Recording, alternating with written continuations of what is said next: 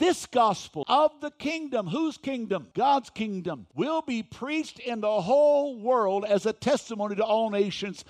Then the end will come. See, all of us get stuck on the idea, well, everybody has to hear. That's not what it says. It will be preached. And we talked about this last week. By virtue of this nice little contraption we have in our hands, there's not a single person in the world that cannot hear the preaching of the gospel all over the world right now. All over the, folks, I don't know if you get this. All over the world right now, the gospel is being preached. Every nation, every ear on this planet has the ability to hear the testimony of Christ. And then it says, the end will then come. Well, how come it hasn't come yet?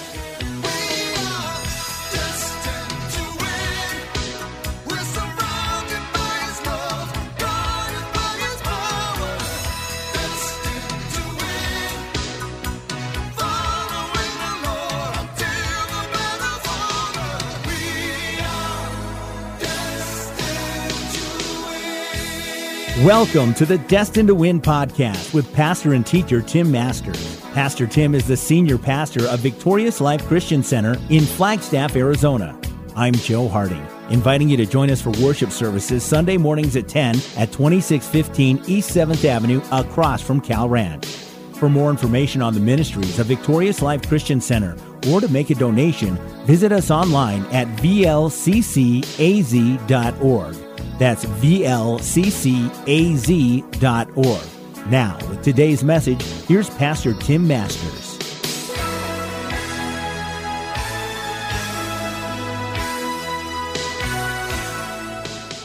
We're going to pick up where we left off last week, part two of our message. And I, I, want you, I want you to open your hearts because I'm going to take you as well as I can through God's word to show us that the rapture is even at the door.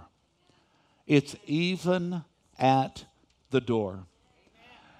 The only thing left to happen before the rapture is the rapture.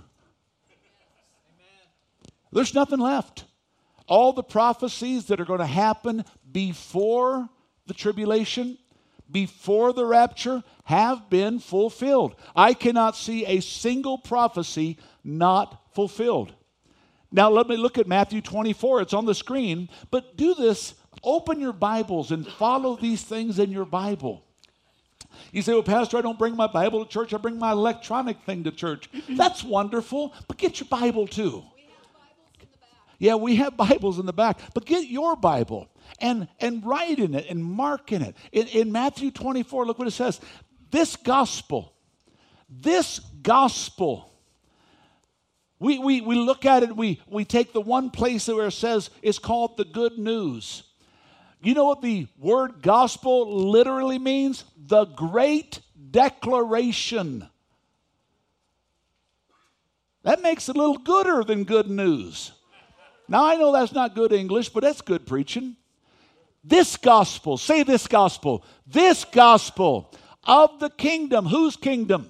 God's kingdom, will be preached in the whole world as a testimony to all nations. Then the end will come. See, all of us get stuck up and say, uh, uh stuck on the idea, well, everybody has to hear. That's not what it says. It will be preached. And we talked about this last week. By virtue of this nice little contraption we have in our hands, there's not a single person in the world that cannot hear the preaching of the gospel. Can somebody say amen? amen?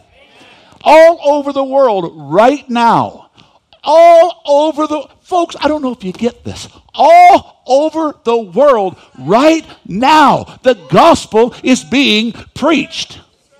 Every nation, every ear on this planet has the ability to hear the testimony of Christ. And then it says, the end will then come. Well, how come it hasn't come yet? Because God tells us in 2 Peter that He's not willing that any should perish, but that all would come to repentance. Now, let me clarify something. It's not the literal end of the world, but it's the end of the dispensation of grace. What is the end of the dispensation of grace? The grace that came that the church could be saved. The church will be taken out. Right now, the entire world is hearing the gospel. 20 years ago, it wasn't possible. Now it is. Biblically, prophetically, every prophecy up to the rapture has been. It can literally happen at any time. Literally happen at any time. Second Thessalonians is on the screen, but do this in your Bibles too. Look at this. Let no one deceive you. Look at somebody and say, Don't get deceived. I'm going to take you and help you understand how we are in literally. I, I don't know, folks, seconds, minutes, hours, days, weeks, months. Yeah, I, I don't know.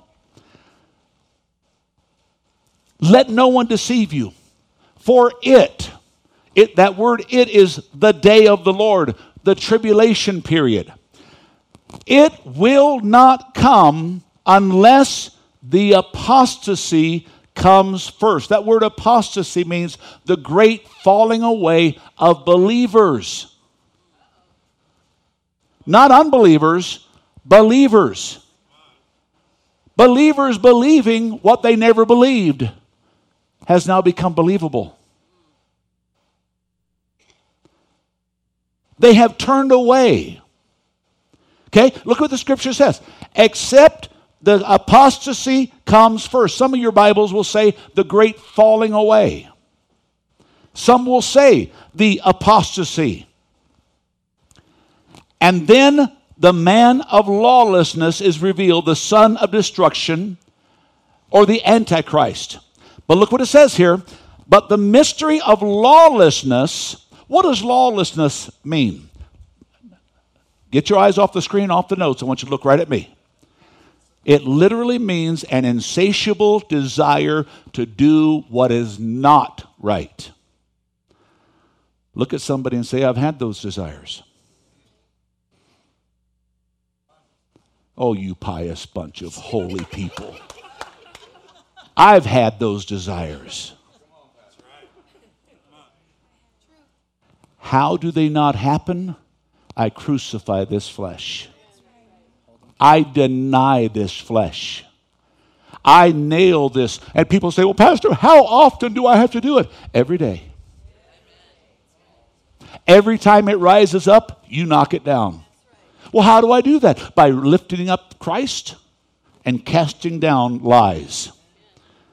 The mystery of lawlessness is already at work. Only he who now restrains will do so until he is taken out of the way. Then the lawless one will be revealed. Who is the he? Well, for years and years and years, I used to say, well, that can't be the Holy Spirit because the Holy Spirit is the only way that people get saved. Listen to me. I was in uh, our Bible class a few, a few months ago, and somebody asked me the question, Pastor, are you sure it's not the Holy Spirit? To which I answered, No, I'm not quite sure. I think I'm sure. And so, you know what I do? Oh, you mean, Pastor, you don't know every answer? I just know where they're all at. You know what I did? I went into God's Word. And I started studying through. Okay, God, can the Holy Spirit be taken out and people still get saved. Because the Bible says the Holy Spirit is who draws us. And God said, Look at the passage a little closer. He is taken out of the way, He's not taken out of the world. He is called the restrainer. His restraint is taken out, and God is giving people what that insatiable desire requires. Folks, this is scary. You mean God's going to allow me? If I want to play church, He's going to let me? Yep. If I don't want to deny my flesh and crucify my flesh and take up my cross daily, He's going to let me? Yep. The restrainer is just going to pull back. That is the only way the lawless one can come to power. You say, well, Pastor, is that it? Nope. The second part is the church has to be gone. Because we know what the lawless one looks like. We know who he is and what he is going to do. Are you with me so far? Okay, so Titus chapter 1, verse 16. Remember, I'm talking about the church. We're doing this, this end time series. Jesus isn't coming back for the world, church. He's coming back for the church.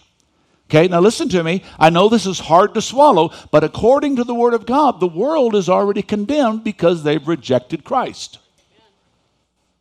One amen, and it came from my wife.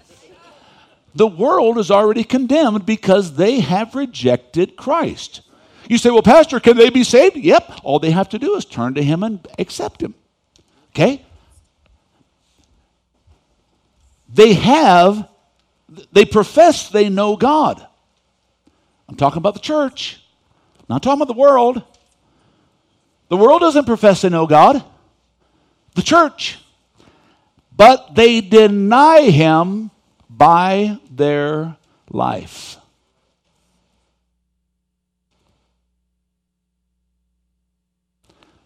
Say, Pastor, that makes me feel bad. Yeah, because everyone deals with that insatiable desire, that lawlessness. But there is a lawless one who is not going to hold back. He's going to say, if it feel good, do it. He was the progenitor of the Nikes movement. Just do it.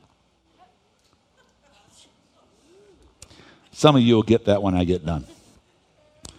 It is here that the Antichrist is revealed, the one who offers a peace contract with Israel.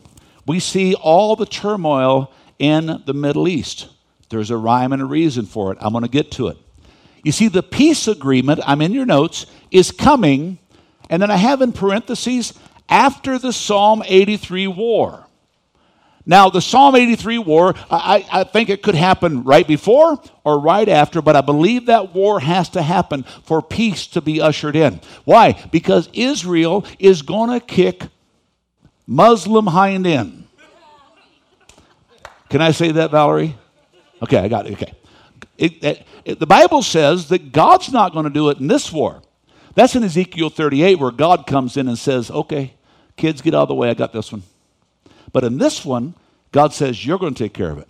The IDF is going to uh, take care of uh, a little problem called the Islamic movement. Amen. Are you okay out there? Pastor, is that politically correct? Don't know, don't care. Look what it says here. This is going to happen right before or right after the rapture. There has to be something uh, chaotic, something catastrophic that has to happen for the world to come to a one system, to yield itself to one leader. Right now, there's too, everybody has too much sovereignty. Everybody wants to be in control. That's why you read the news and say, well, China's doing this, and North Korea's doing this, and America's doing this, and, and the Middle East is doing that. Are you, are you with me this morning? Okay? So something catastrophic has to happen. And as you've heard me share before, the only thing, nuclear war won't do it, folks. Why? Why is there nuclear war? Because somebody says, I want to be in charge. And when it's all done, millions and billions are going to be destroyed. People are going to still rise up and say, I won, I'm in charge. But when you have multiple hundreds of millions People disappear all at once, and some of them are world leaders.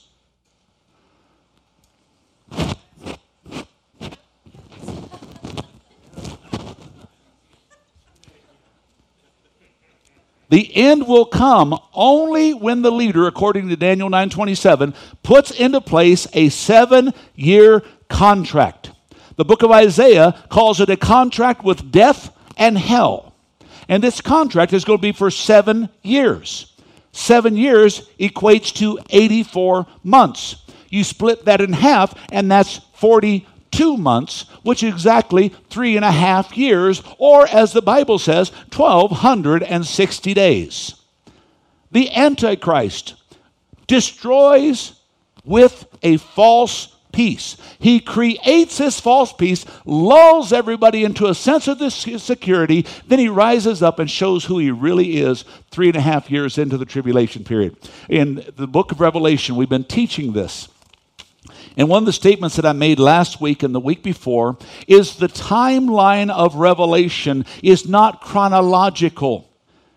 Just because you see chapter 1 says this and chapter 2 says this and chapter 3 says it doesn't mean that's exactly how it's going to transpire.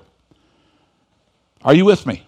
Okay. And so we were going through this and saw some things in chapter 6 talking about the sixth seal that has been opened and how the enemy is doing all these different things. We just left chapter 5, which ended the four horsemen of Revelation. And I made a statement that it would not surprise me if the white horse is already riding. The white horse represents the Antichrist. Folks, I don't say, Thus saith the Lord. I'm, I just look at what's happening in the world. And can I tell you something? When I look at the world, I look at the Middle East. I don't look at the rest of the world. I look at what is happening in the Middle East. And I can see that all the inference on world peace rests on one little nation called Israel. It is amazing the entire world thinks they'll have peace if they can just get peace with Israel. Do you know why? Because in our heart of hearts, we know we have to get peace with God. So the white horse, is it right, folks? Don't walk out of here and say, well, Pastor Tim says it's riding. Don't know. But I sure look at all the inferences of trying to bring this peace. But there has to be some kind of conflict which I believe is the Psalm 83 war. And I'm going to break that down here in just a few moments. Are you all ready for the ride? Back to 1 Thessalonians. Look at this. Chapter 5. About times and dates, you don't need me to write you. You know very well that the day of the Lord will come as a thief in the night. When people are saying peace and safety, sudden destruction will come. And then I think the, uh, the uh, uh, um, analogy is quite interesting as labor pains upon a pregnant woman. Once those labor pains start, there is no turning back. Some of you ladies missed a place to say amen. As the labor pains of a, folks, if you've noticed in the world, there is such catastrophic events going on right now. It is the church, as I've just said, I don't believe the Holy Spirit is removed, but his restraining force is taken back. He is everywhere always. According to the 139th Psalm, if I go to heaven, he's there. If I go to hell, he's there. It doesn't make the Holy Spirit is always there. I was asked a question the other day Is God with everybody? The answer is no. He is only with the people that have asked him to be with them. Wherever two or more are in my name. No, that doesn't mean God's not everywhere. God is everywhere. He's just not moving everywhere. He is only moving where he is asked to move. Okay, this side of the room's getting it, so I'm going to come over here. He is only moving where, so if you ask God into, you people sit back and say, well, Pastor, I'm a Christian. Isn't God moving in my life? I don't know. Are you moving in Him? Are you asking Him to be a part? Remember that great falling away? The day of the Lord's return will not happen except there is a apostasy. And in the church, there's an insatiable desire. I don't want to hear what I'm supposed to hear. I want to hear what I want to hear. Thank God that's not this church. So, real quick, number three. How close does it seem? How close does it seem? As the birth pains get closer, the pangs get harder and faster. I can't go into all of the particulars, but all you have to do is just be a little interested in world events to see the chaotic events.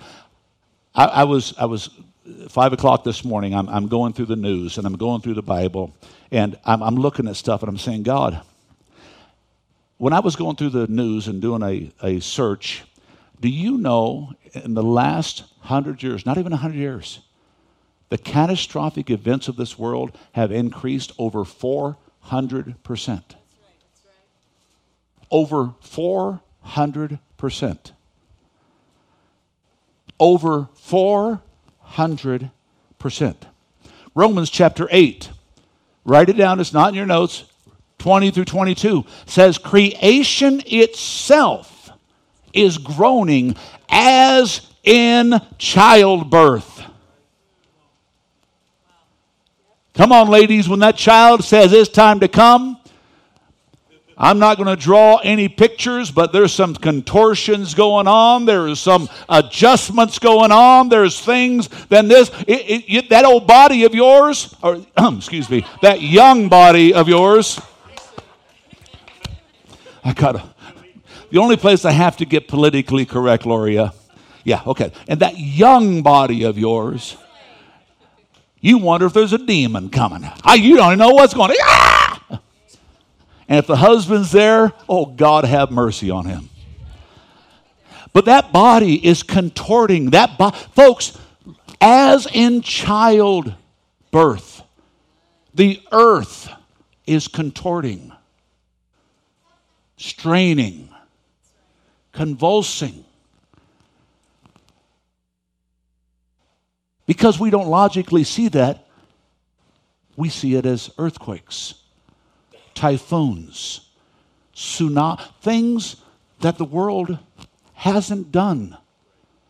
And the closer the Lord's return, the more frequent, with no turning back.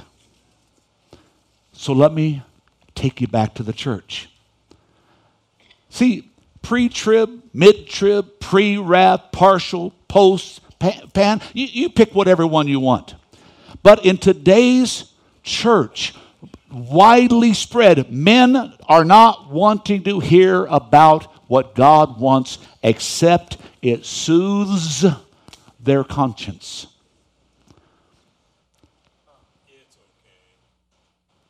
Unless I leave church feeling on top of the world, God forbid that God rebuked or challenged or confronted or convicted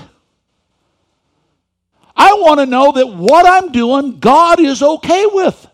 And folks, I can tell you all of that as long as it doesn't contradict God's word. It is not okay to live a homosexual lifestyle. Are you okay? It's not okay to live together in fornication before you're married. Are you okay with that? It's not okay to live a drunken life or a drug addict life or this or that. Now you say, Pastor, you're condemning me. No, I'm not. I'm telling you that God's word wants to set you free. But He can't do it without you. And as long as you have the insatiable desire to convince yourself that the life you're living, contrary to God's word, is okay, God will say, okay. This is what the apostasy is talking about. How am I doing back there, Ken?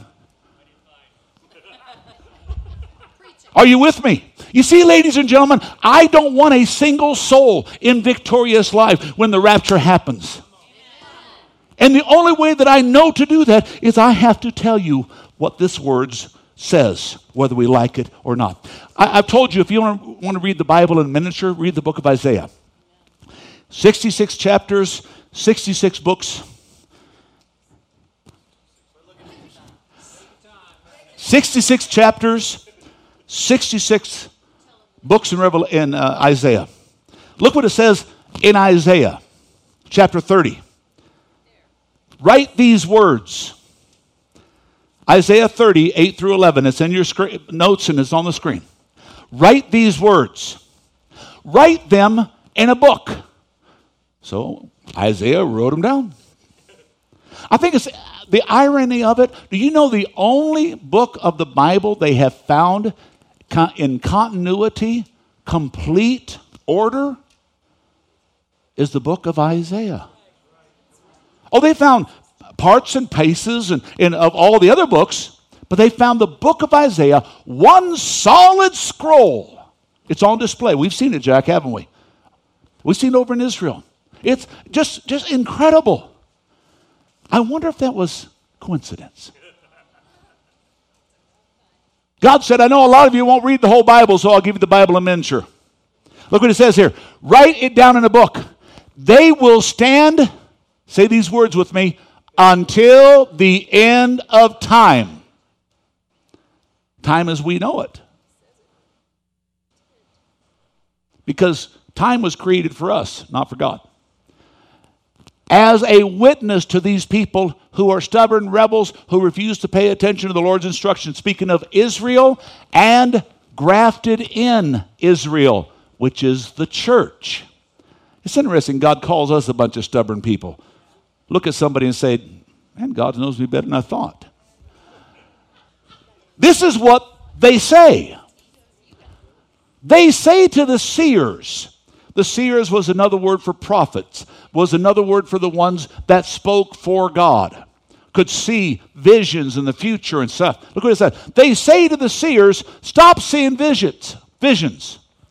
They tell the prophets, don't tell us what's right. Remember that apostasy? That lawlessness literally means an insatiable desire to do what I want to do, whether it's right or not. Like I said, it doesn't apply to anybody in here. I'm just practicing this sermon. So thank you for letting me just practice with you. Don't tell us what's right. What's the next four words? tell us nice things. Well, I don't go to that church because it hurts my feelings.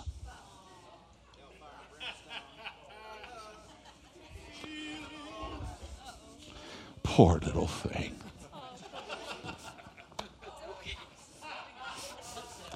This is a guy I don't have to worry about doing that to because he's in the Word of God just as much as I am. Look at this. Look at this.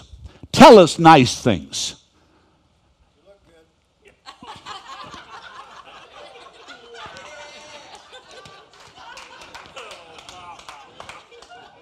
tell us lies. It, folks, we're talking about the church. We're not talking about the world. Remember, Jesus isn't coming back for the world, He's coming back to the church. We don't want you to preach the truth anymore. Tell us nice things, tell us lies. Forget all that gloom. This is why most churches won't preach on Revelation. Most churches won't preach on the rapture. Most churches won't preach on hell. Most churches won't preach on fill in the blank. Anything that challenges us. Tell us nice things. Tell us lies. Forget all the gloom. Get off your narrow path. Hum, let's see. Wide is the path that leads to destruction, narrow is the path that leads to heaven. And they're saying, get off your narrow path. Stop telling us about your Holy One. Oh, look at that. Your Holy One. I thought it was our Holy One.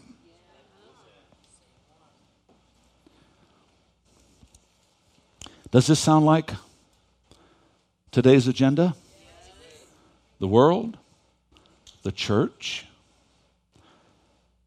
I mean, if we could just turn the music up louder, let's get some lights flashing. You say, Pastor, you're, you're, you're getting after some other churches. I'm just wondering are we enlightening? Are we entertaining?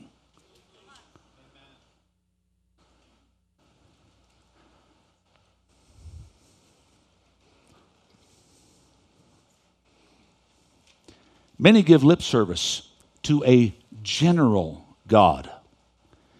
Why? They have to. They got to pacify their conscience. They've got to pacify that mechanism that God wrote in the heart of man that knows there's more to life than living and dying. That's why you read the news today, you're seeing very big names are all of a sudden turning to Christ. I just, I just read recently an 85 year old atheist just gave his life to Christ. Propagating atheism his entire life, sternly fighting and standing, and realizes it wasn't the way I thought it was. There have been many people who say, and I, have been to, to, uh, to Darwin, North Australia. I've actually been there. I've been on the Peabody, or not on it, I've been by the Peabody, uh, uh, Charles Darwin's boat in his museum because that's where he thought because he was close by the Galapagos and he was, I don't know, Galapagos, what's those islands up there? Is that Galapagos up there? Thank you. He was close by where he thought, oh, yeah, yeah, that's right, the uh, finches and all that stuff. He was close by and he wanted to be close by his proof but on his deathbed, and I've heard, I've read this many, many times. Yes, I've, I've read the other side of it too. But the people that I was there with in Darwin, Australia, said it's true. On his deathbed, he said, I threw out some queries, and it took hold like wildfire. But I know that Jesus is the only hope. I wasn't there when he died, folks. But I know that once the insatiable desire to believe something false is out there, it's hard. The problem with deception, it's deceptive. And you know why it's deceptive? Now listen to this very carefully. It's usually what we want. It's usually what we want.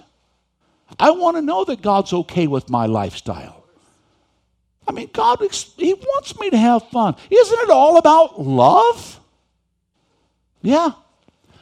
God's love. Am I making any sense? A general God to pacify their conscience. When it comes down to the doctrines of Christ, they want to eliminate it. When it comes down to end time judgment, they want to eliminate it. They don't want to hear it. Yet many today are consumed with fear. Anxiety medicine is the number one medication being sold in America today. You know why? I found it in the Bible. Luke chapter 21, verse 26. Men's hearts are failing them for the fear and looking at the things that are coming on the earth because everything is being shaken. Scary? Pastor, this, can you say something nice? Jesus is on the throne and the devil is defeated. Amen. And we just got to stand there. We just got to stand victorious. Natural disasters, 400% increase. It's actually 432%, but I thought 400 was a round number.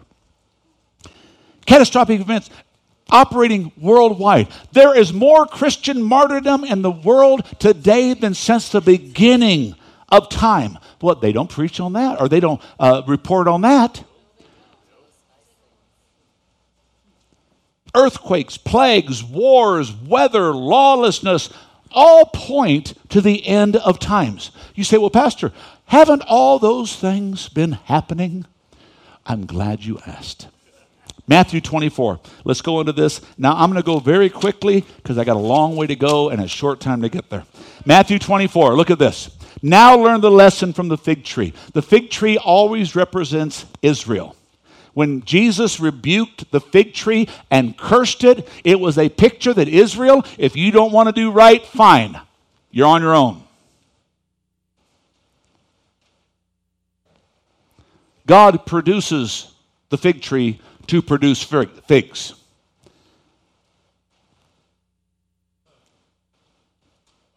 Israel is supposed to worship God.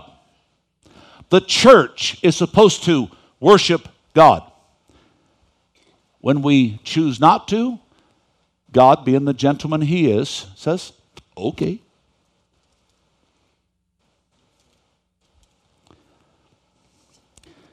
When its branches bud, its leaves begin to sprout, you know that summer is near. When Israel is reformed, I'm translating the verse, and its city, nation begins to prosper, you will know my return is soon. God promised Israel would prosper.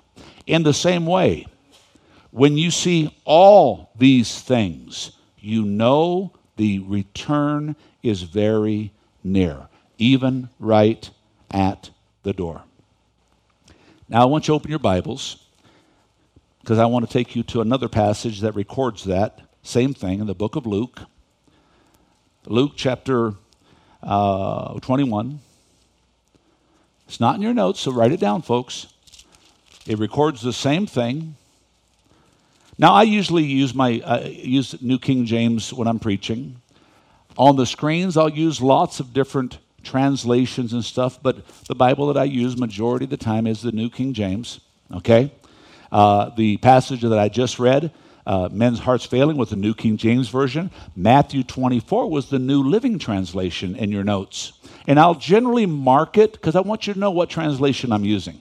Okay, and you say, Pastor, why do you use different translations? Sometimes it's just easier to understand.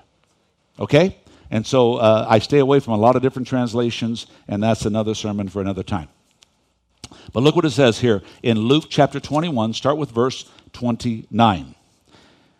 And he spoke to them a parable Look at the fig tree and all the trees. When they are ready, budding, you see and know that yourselves that the summer is now near. Okay? That the fruit that was promised that the return of the labors that you've labored for, you worked for, it is soon going to be coming to you. So you also, when you see these things happening, know that the kingdom of God is near. We're talking prophetically about Israel being a new a, nation once again. And the scriptures tell us in an hour a nation is born. Well, that's what happened at the Treaty of 1948, where they signed into nationhood Israel. In one hour, a nation was born. It's never happened before, ne- never happened since. But prophecy, prophecy, prophecy, prophecy, all being fulfilled. Let me let me continue this. Okay, verse 29. Assuredly, I say to you, this generation will by no means pass away until all these things have taken place. Now, there's been uh, a lot of different controversy on how long is a generation. I'm not here to settle that controversy. But the reality is, the Bible says that it will not, the ones that see this take place. We're talking about Israel become a nation. We saw it. You say, well, Pastor, I wasn't there in 1948. Well, Israel actually became a nation in 1967 because a nation has to have a capital. And in 1967, Jerusalem became the capital of Israel again. It was always the city of David, always the city of God.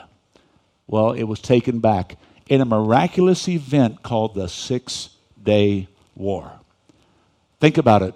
A few million, not even a million, a few hundred thousand Israelis, and multiplied millions of the Islamic nation against them.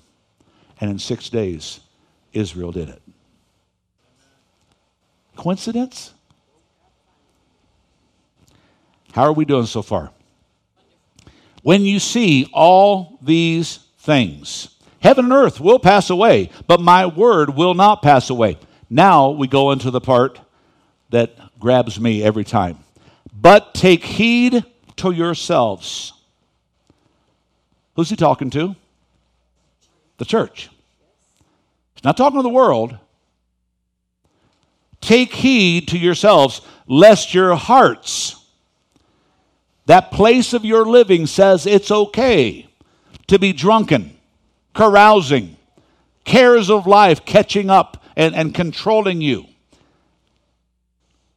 And that and that day come on you unexpectedly. Israel's become a nation. It's coming back to the place God said it to be. And He said, Guys, I'm coming quick. You better live for me. That day is going to happen unexpectedly. For it will come as a snare on all those who dwell on the face of the earth. He said, For the rest of the world, it's going to come as a snare. It's going to be a, a, tumultuous time. It's going to be a horrific thing. If you've ever done any, any, any hunting of birds and, and fowl and things like that, you set a snare out for them, or even some uh, uh, animals like foxes and, and, and lions and, and so on and so forth here in the country, uh, bobcat and stuff. You set a snare for them. It's a horrific thing. I, I, don't, I don't ever say that that's a thing to do, but that is a way that you catch varmints. That's a way that you deal with some of the, the different things. God says it's going to come on the earth as a snare to everyone on the face of the earth. And then he tells us, watch and pray always that you might be counted worthy to escape. You mean I, I, am not going to escape just because I prayed the right prayer? if you live the right life, yeah. Now, now folks, please. I, have used this analogy, and it's kind of a crude analogy, but it's, it's a real analogy. Our relationship with Christ is just like a relationship with a spouse. If I if I come home to my beautiful wife, and all of a sudden I got another girl in tow, Pastor Ray, you think she's going to let me in the door? No. She's going to sit back and say, uh, Who's this? Well, you know, honey, I, I just, I just, you know, I just, I really, I, I, I want to live this life and I want to enjoy. But you're a Christian. Yeah, but God understands. It's the love in my heart.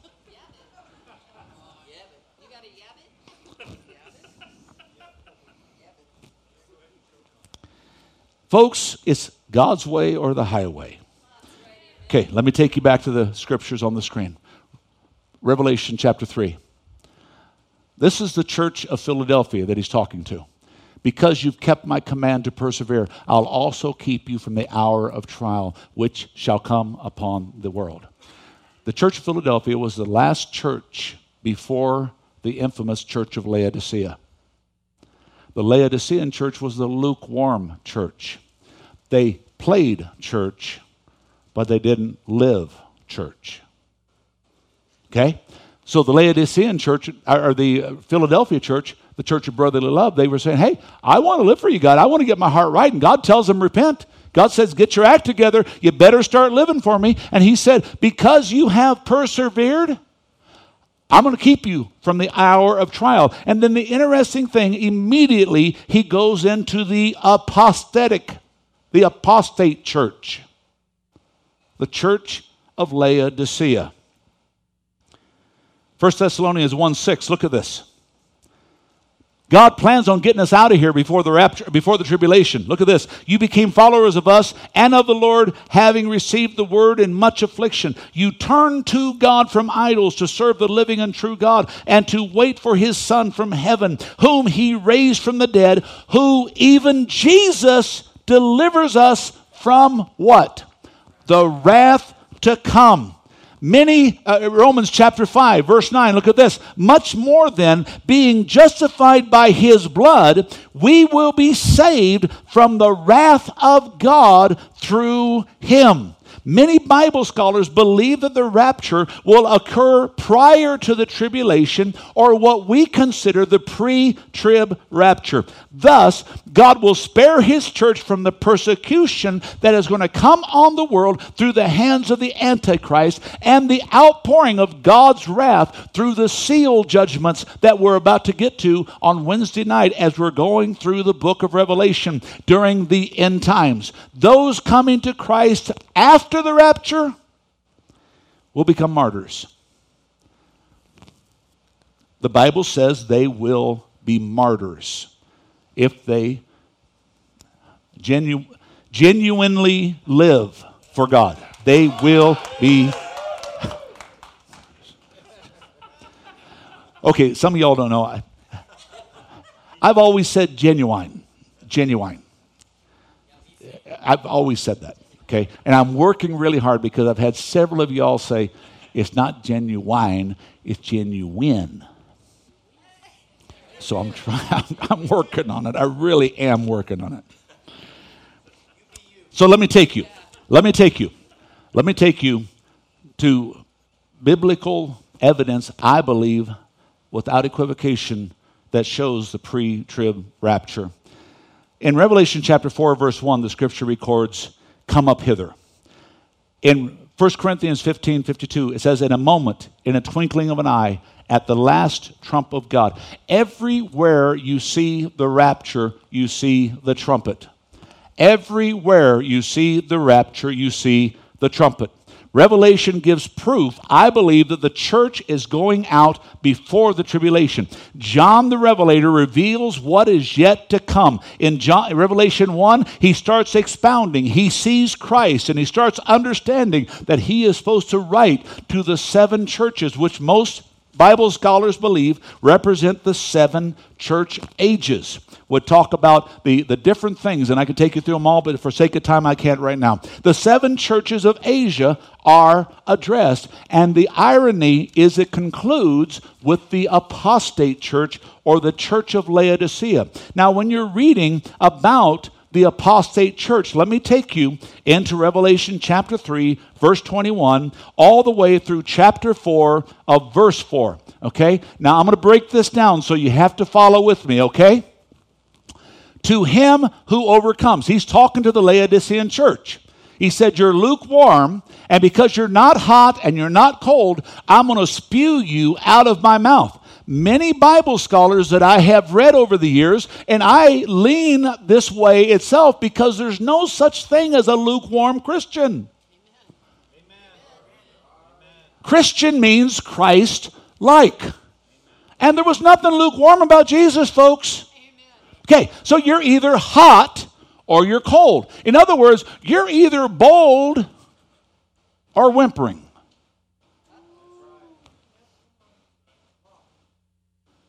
You're either dining or you're whining. Now, think about it for a second here. So, because you are lukewarm, I'm going to spew you what comes after Revelation 3:21. Revelation 4 1. The beginning countdown to the tribulation. Many scholars believe that his spewing said, Fine, you want the world? I'm giving you the world.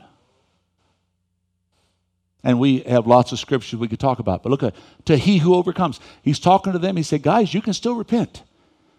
You don't have to play church. You can be church.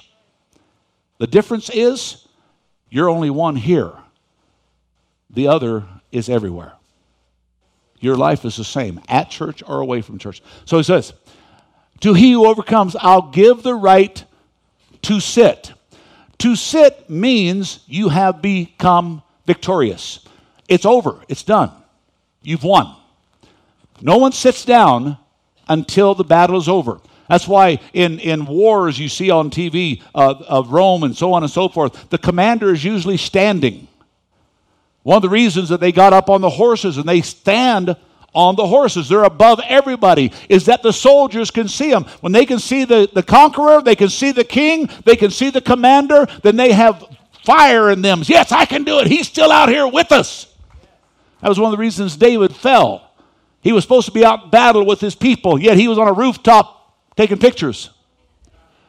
That's another thing you'll get when you leave here. You have the right to sit on my throne, just as I overcame and sat down. Just as I overcame and sat down. See, the Bible says he became a son because of the things he suffered. What does that mean? You mean he wasn't always God's son? Yes, he was.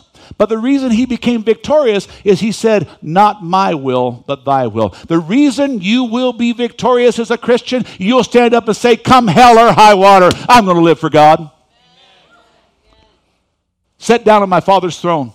After this, I looked, and there before me was a door. Circle that word in your notes. A door.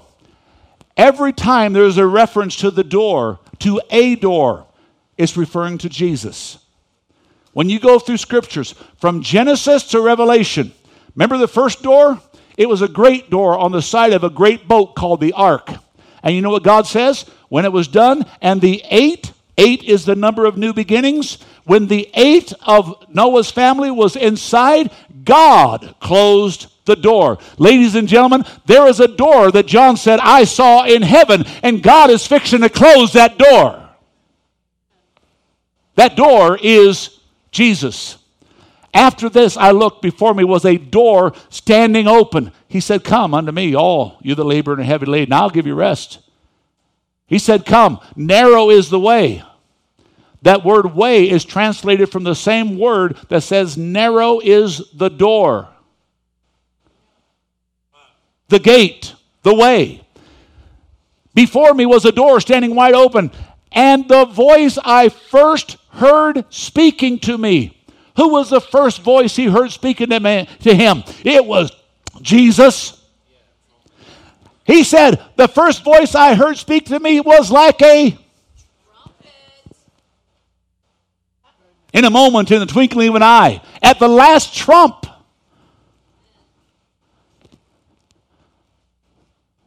Jesus one day is going to say, Come up.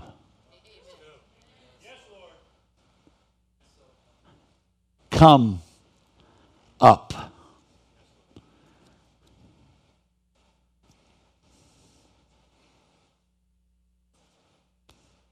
And what's the next thing that happens? Go ahead, Jeff. I will show you what's going to take place after this.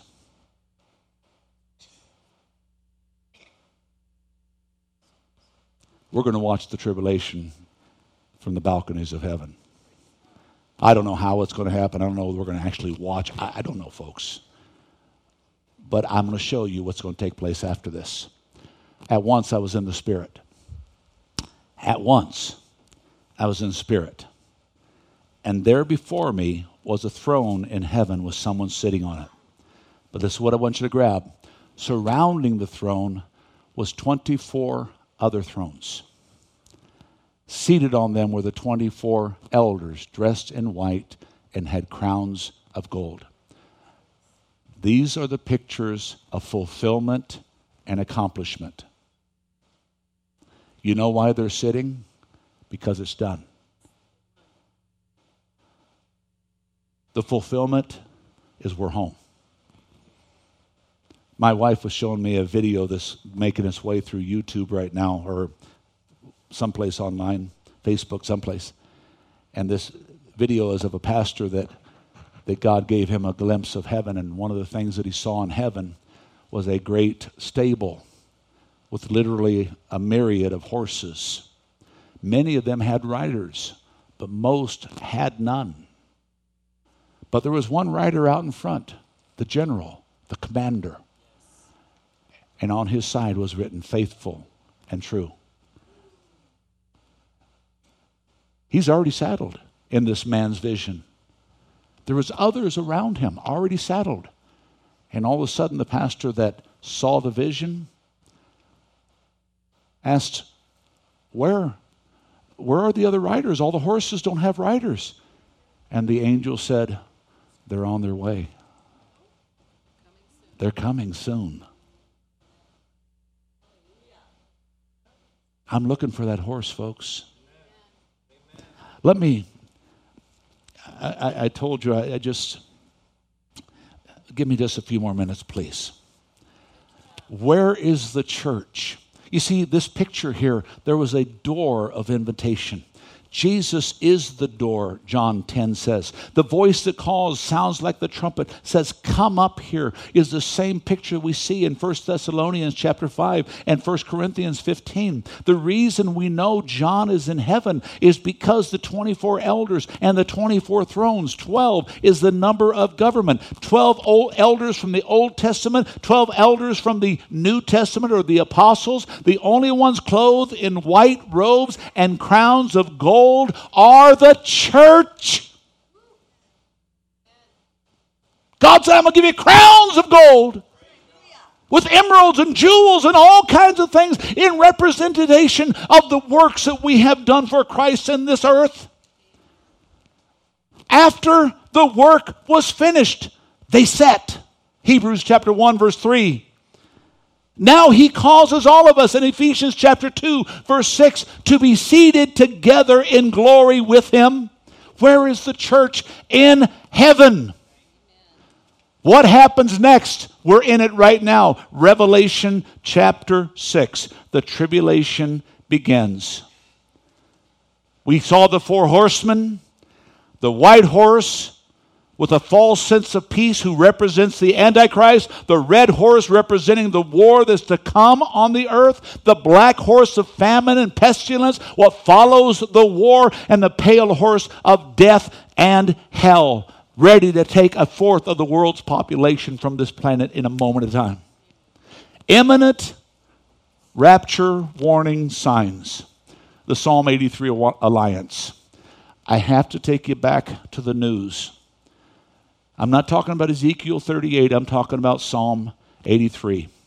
In Ezekiel 38, that were, that's where Russia, Turkey, and Iraq form an alliance. Have you noticed what's happening in the news right now?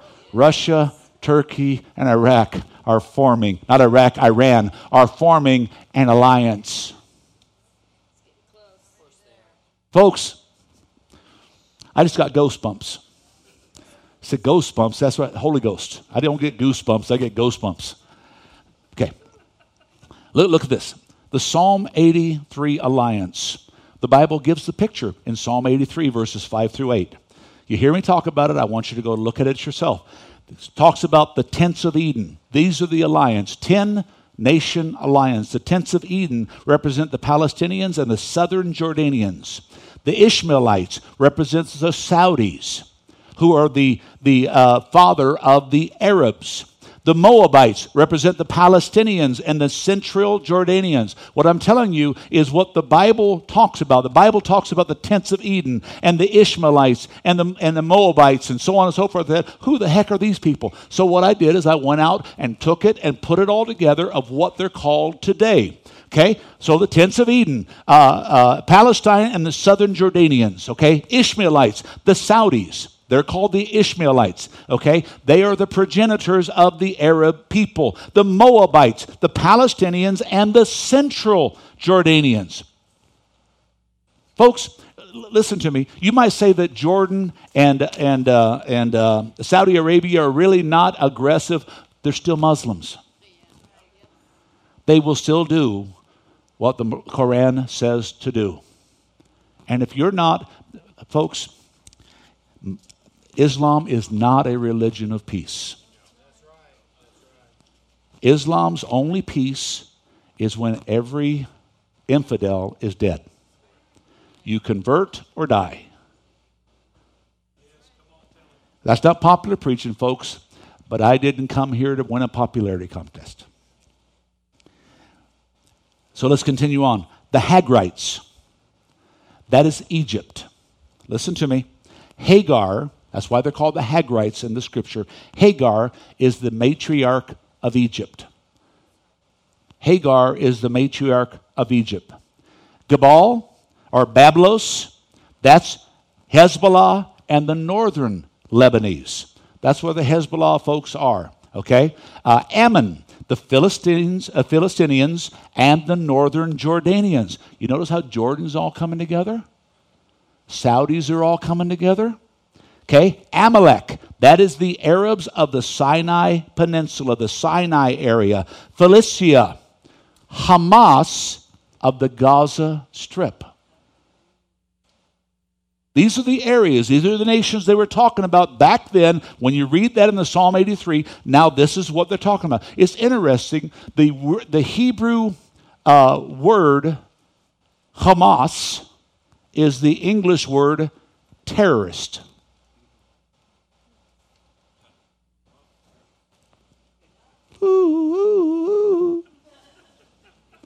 Tyre. This is Hezbollah. Again, and the southern Lebanese. And then the country of Assyria is the Syrians and northern Iraq, which is literally all of what used to be called Persia. This is the picture of the alliance coming together right now. Just go watch the news. They're coming together right now and they're going to assault Israel quickly. They're trying to figure out the best way to do it and they're sending out all of this stuff. You're going to get you're going to die Israel. You're going to get this and Israel I love folks. Okay. Political correctness this church is not about. So I hope you're okay with that. I love listening to Netanyahu. He stands up and says, "You and whose mama?" Well, he didn't say it like that because I'm not thinking he could probably say it like that. But he said, okay, come on. Oh, let me phrase it this way go ahead, make my day. Because Netanyahu knows. He knows the IDF. He knows. Okay, let me, let me, okay the, the building of Babylon. This has never happened. We don't hear about it anymore because Saddam Hussein is dead. But do you know the construction of Babylon? They are trying to, to recreate Babylon in the glory of its past, which when we went through the book of Revelation, folks, you need to come on Wednesday night. We learning all kinds of stuff. I took everybody all the way back to the original Babylon, which is in Genesis 3, to the last Babylon, which we see in Revelation 19. When God said it's going to be done.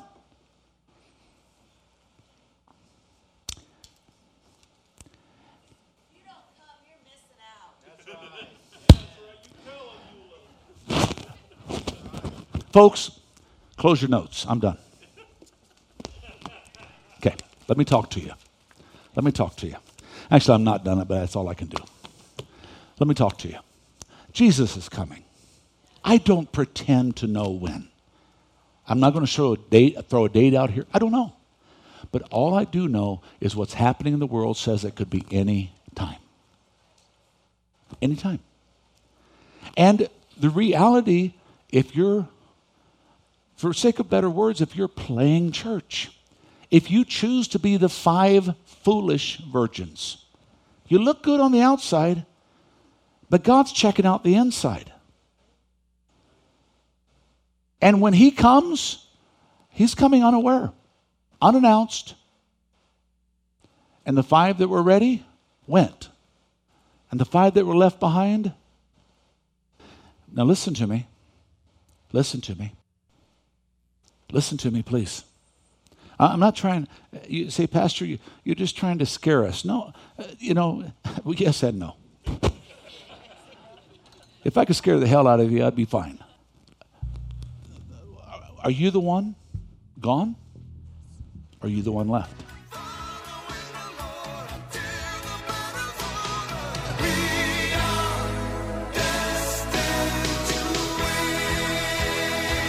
Pastor Tim Masters with this week's message on the Destined to Win podcast. Destined to Win is made possible with the prayerful and financial support of those destined to win. To donate online, visit vlccaz.org. That's vlccaz.org. Destined to Win is a production of Victorious Life Christian Center with services Sunday mornings at 10 and Wednesday evenings at 6:30. Join us at 2615 East 7th Avenue across from Cal Ranch. I'm Joe Harding. From Pastor Tim Masters and the congregation at Victorious Life Christian Center, you're invited to join us here next week for another edition of the Destined to Win podcast.